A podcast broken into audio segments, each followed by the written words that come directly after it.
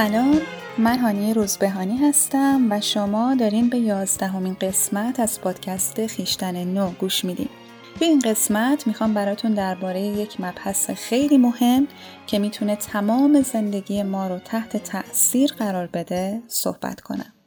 درباره چیزی که اکثریت مردم بهش میگن سرنوشت ولی ما در نظریه تحلیل رفتار متقابل بهش میگیم نمایشنامه زندگی. توی این قسمت قرار درباره این حرف بزنیم که ما چطور به صورت ناخودآگاه خودمون سرنوشتمون رو رقم می‌زنیم و چرا گاهی جنبه های از زندگی و سرنوشت ما مثل کلاف سردرگم و پر از گره های کور میشه. کلاف سرنوشت من. سردرگم همیشه. تلسم کور این گره. یه لحظه وا نمیشه. تناب سرنوشت من. تنها گل عبوره اما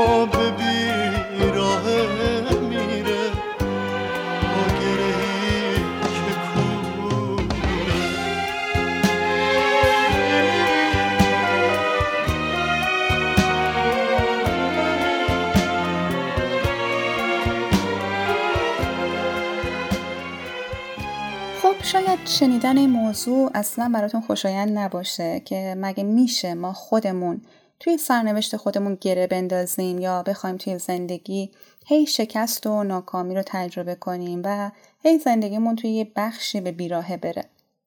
بذارید قبل از اینکه به این سوال احتمالی شما جواب بدم براتون یک داستان تعریف کنم. داستان زندگی عجیب ایوان اوسوکین.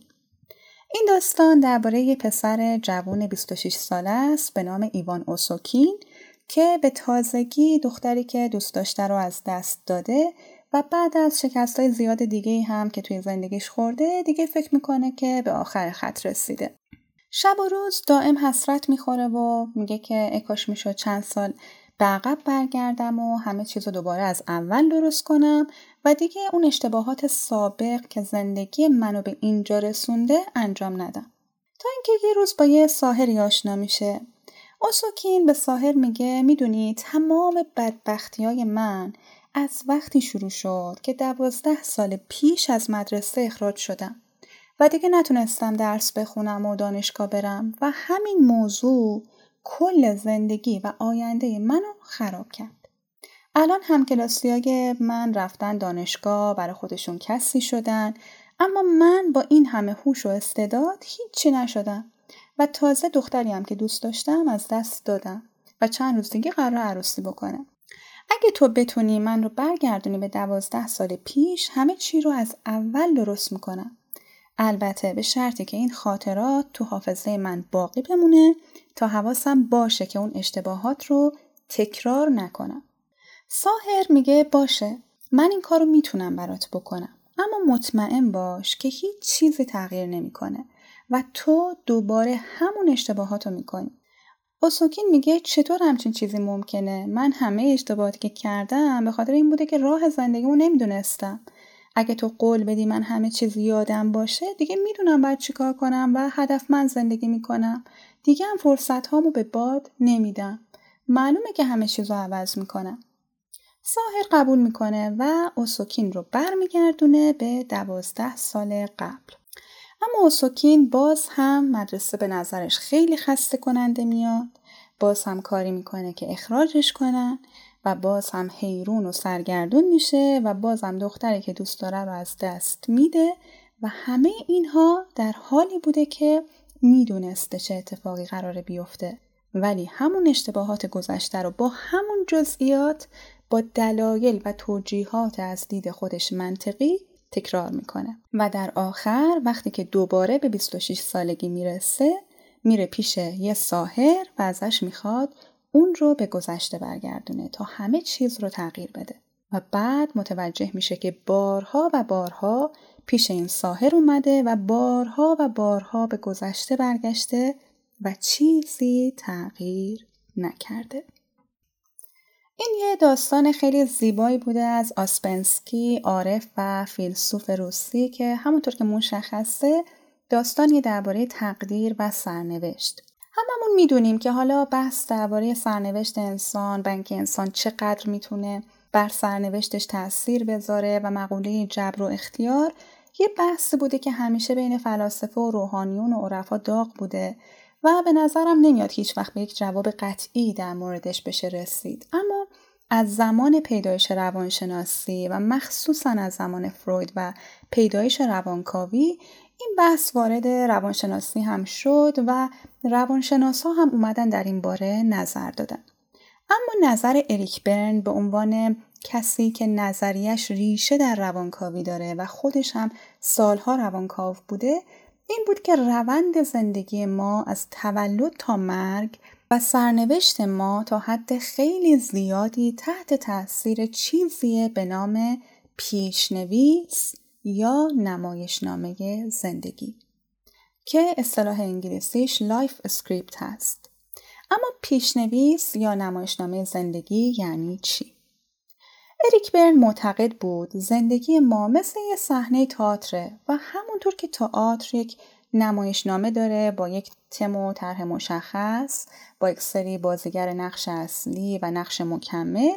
ما هم همه یک نمایشنامه روانی داریم و ما طرح اولیه این نمایشنامه رو از زمانی که به دنیا میایم تا چهار سالگی به صورت ناخودآگاه نوشتیم و تا هفت سالگی کاملش کردیم. و تا حدود ده دوازده سالگی جاهایش رو ادیت کردیم و تموم شده رفته و حالا تا پایان عمر داریم اون طرح رو اجرا می‌کنیم در واقع اریک برن میگه هر کس در اوایل کودکی درباره چگونه زیستن و چگونه مردن خودش تصمیم می‌گیره. حالا ممکنه یه سری رفتارهای بی اهمیت مربوط به گذشته نباشه اما تصمیمات مهم و سرنوشت ساز زندگی قبلا یعنی در زمان کودکی گرفته شده. اینکه با چه مدل آدمی ازدواج کنی، چقدر ازدواجت موفق باشه، چقدر در زندگی آدم خوشنود و کام روایی باشی، چقدر در کارت موفق باشی و تا چه حد می‌تونی پیشرفت کنی و حتی اینکه چگونه میمیری. و می گفت تمام اینها به صورت یک قصه، یک داستان، یک نمایشنامه که آغاز داره، میانه داره و انتها داره طرحش در زمان کودکی ریخته شده. خیلی عجیبه نه؟ خیلی سال پیش وقتی منم چیز زیادی از این نظریه نمی‌دونستم و این موضوع رو برای اولین بار شنیدم. برام خیلی عجیب بود که چطور چنین چیزی ممکنه. چطوری ما تو اون سن کم راجع به چیزای به این مهمی تصمیم گیری کردیم. خب بعدا متوجه شدم که این تصمیم گیری ها در واقع طوری نبوده که ما بشینیم یه گوشه و راجع به این موضوعات فکر کنیم و تصمیم بگیریم. این تصمیم گیری ها در واقع حاصل یک سری نتیجه گیری ها بوده که ما با مغز هیجانیمون گرفتیم. تصمیمات مغز هیجانی عاقلانه و بالغانه نیست فقط با احساسات و هیجاناته و در واقع تفسیریه که ما توی دوران کودکی از دنیای اطرافمون داشتیم. بذارین یه مثال بزنم تا بهتر بتونم منظورم رو برسونم. یه دختر بچه 4 5 ساله رو تصور کنین که پدر و مادرش هر دو کارمندن و خیلی باهاش وقت نمیگذرونن. اما وقتی که مریض میشه دیگه میشه کانون توجه. دائم قربون صدقش میرن براش اسباب بازی می‌خرن از کارشون می‌زنن بیشتر باهاش وقت میگذرونن وقتی چند بار این اتفاق میفته این دختر بچه با مغز هیجانیش یعنی با هیجانات و احساساتش اینطوری نتیجه گیری می‌کنه که پس برای اینکه دوستم داشته باشن باید همیشه مریض باشن و این میشه بخشی از پیشنویسش درباره سلامتی و در واقع درباره گرفتن نوازش.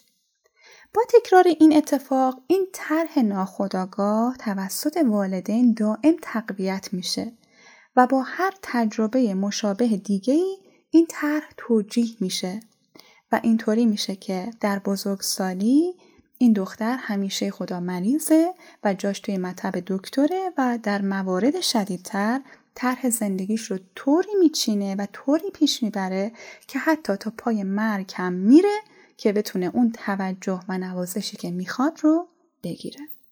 حالا این تجربیات دوران کودکی می‌تونه منجر به تصمیم گیری هایی در زمینه های مختلف بشه که در بزرگسالی در مسائل شغلی، تحصیلی، جسمی، جنسیتی، جنسی، ارتباطی، عاطفی و غیره بروز می‌کنه.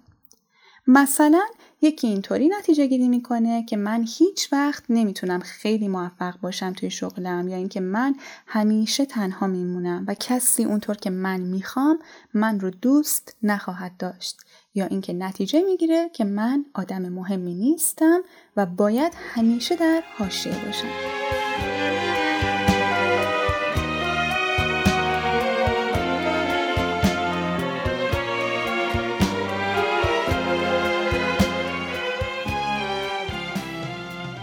حالا نکته جالب اینجاست که ما بر اساس پیشنویس یا نمایشناممون تصمیم می‌گیریم تمام عمر یک نقش خاص رو بازی کنیم.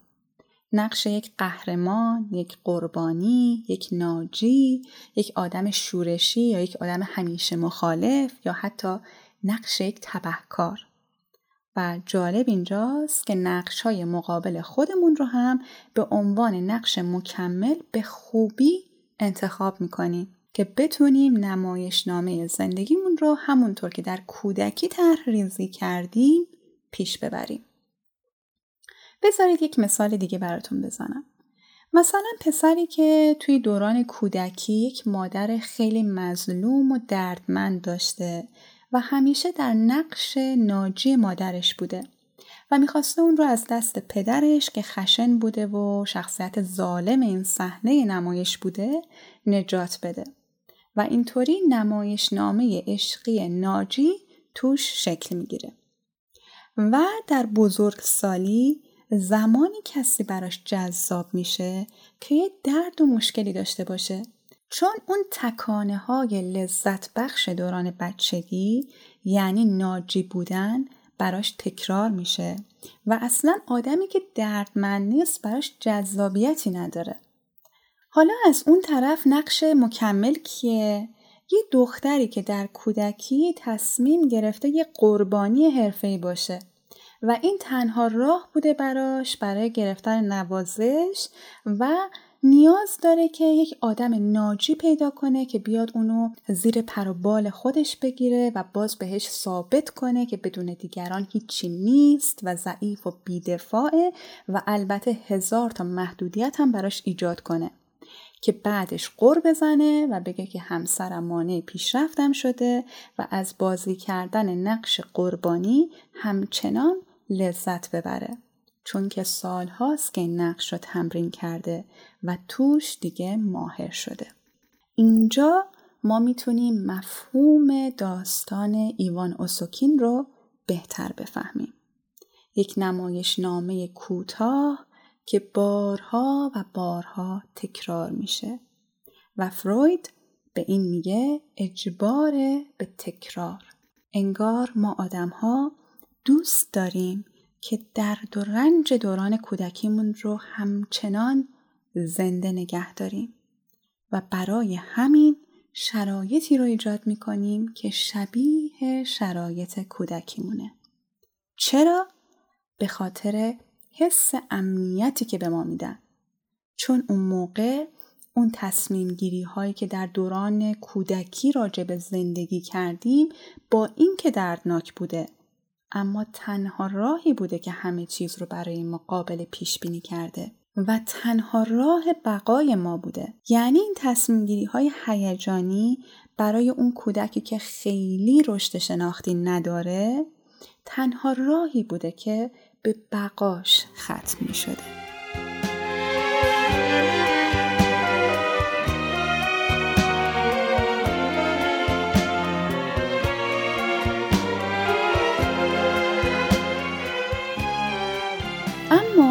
نمایشنامه که ما در دوران کودکی نوشتیم انواعی داره و در یک تقسیم بندی کلاسیک به سه دسته تقسیم میشه. نمایشنامه برنده، نمایشنامه بازنده و نمایشنامه نبرنده و نبازنده. در نمایشنامه برنده آدما به همون هدفی که تعیین کردن می‌رسن و باش خوشحالن. یعنی اگه یکی اوج آرزوش اینه که بره مثلا توی معابد تبت و برای خودش بشینه صبح و شب مراقبه کنه و میره و این کارو هم می‌کنه و باهاش خوشحاله نمایشنامه برنده داره. نمایشنامه بازنده یعنی فرد به هدفی که داره و برای خودش تعیین کرده هیچ وقت نمی‌رسه. یعنی سالهاست که برای موفق بودن تلاش می‌کنه ولی زندگیش چیزی جز شکست های پی در پی نیست. انگار که توی متن نمایش نامش نوشته که همیشه تلاش کن اما بی نتیجه بمون. و دسته سوم نمایشنامه نبرنده نبازنده که بهش غیر برنده هم میگن. افرادی که این نمایشنامه رو دارن نه در حوزه خاصی می‌برن و نه میبازن. یک روند خیلی خونسا دارن. مثل یک کارمندی که هیچ وقت نه اخراج میشه نه ارتقا می‌گیره. این افراد هم ممکنه که همیشه خیلی تلاش بکنن اما نه برای بردن نه برای باختن بلکه برای حفظ اون موقعیت نبرنده نبازنده. غیر برنده ها معمولا خیلی فرمان بردارای خوبی میشن اعضای وفادار و خیلی پرکاری هن. دردسری معمولا ایجاد نمی‌کنن و در جامعه هم تحسین میشن.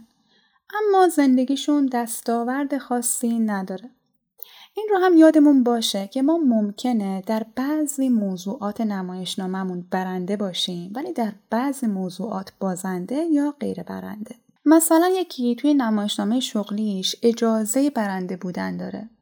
اما نمایشنامش در روابط عاطفی همیشه بازنده است و در نقش قربانی و توی تحصیلات غیر برنده است خیلی معمولیه نه موفقیت خاصی از دید خودش داره و نه شکست خورده خب حالا بریم سراغ این موضوع که ما چطور می‌تونیم نمایشنامهمون رو در قسمت های غیر برنده و به خصوص بازنده شناسایی کنیم.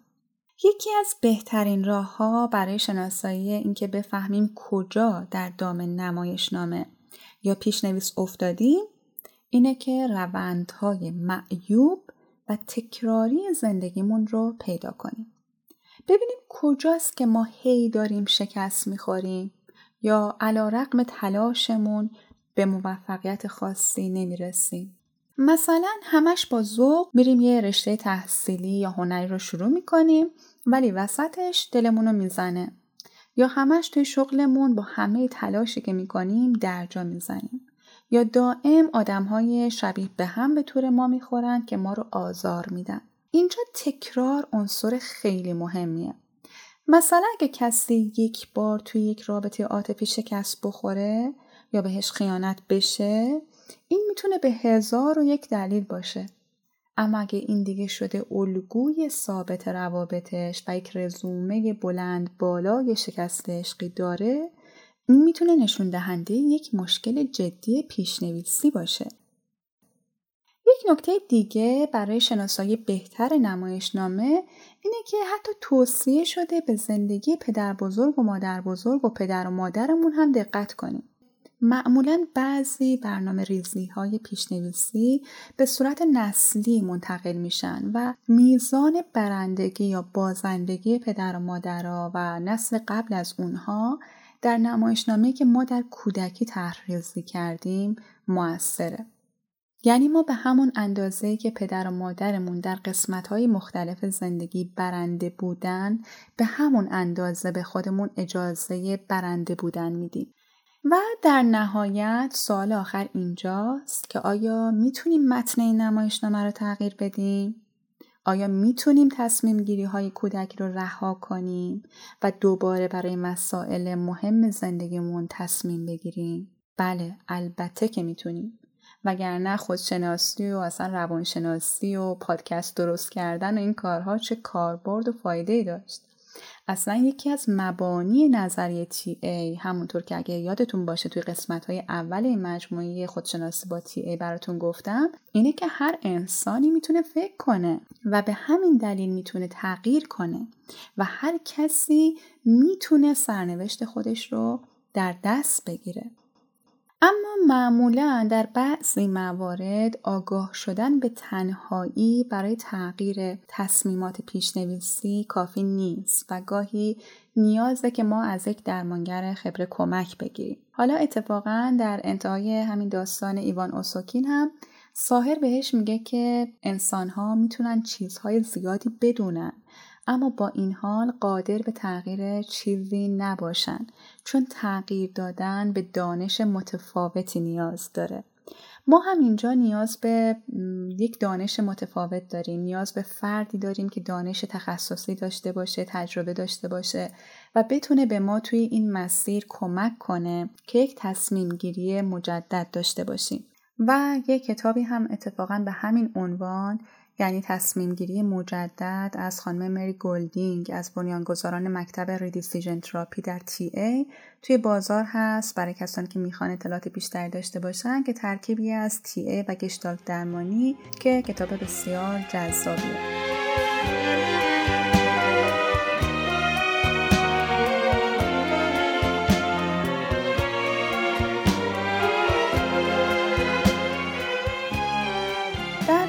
قسمت نکته مهم دیگه که می‌خوام بگم اینه که این توضیحات فقط برای یک آشنایی خیلی مقدماتی و کلی با موضوع پیشنویسه.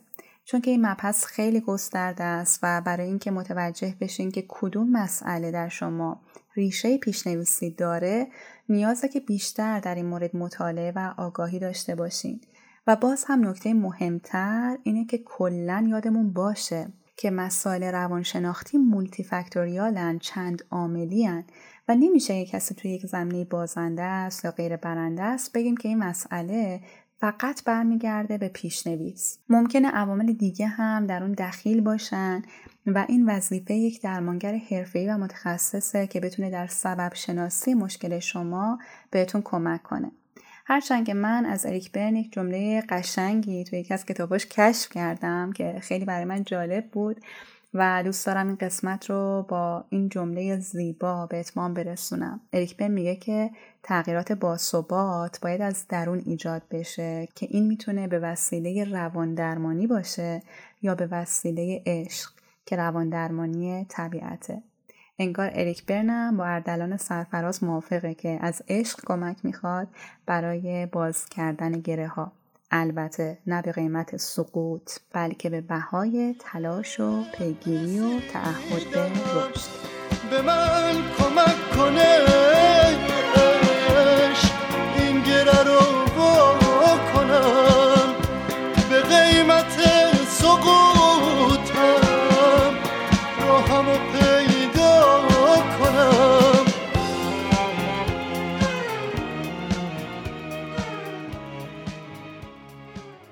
خیلی ممنون که به حرفای من گوش دادین.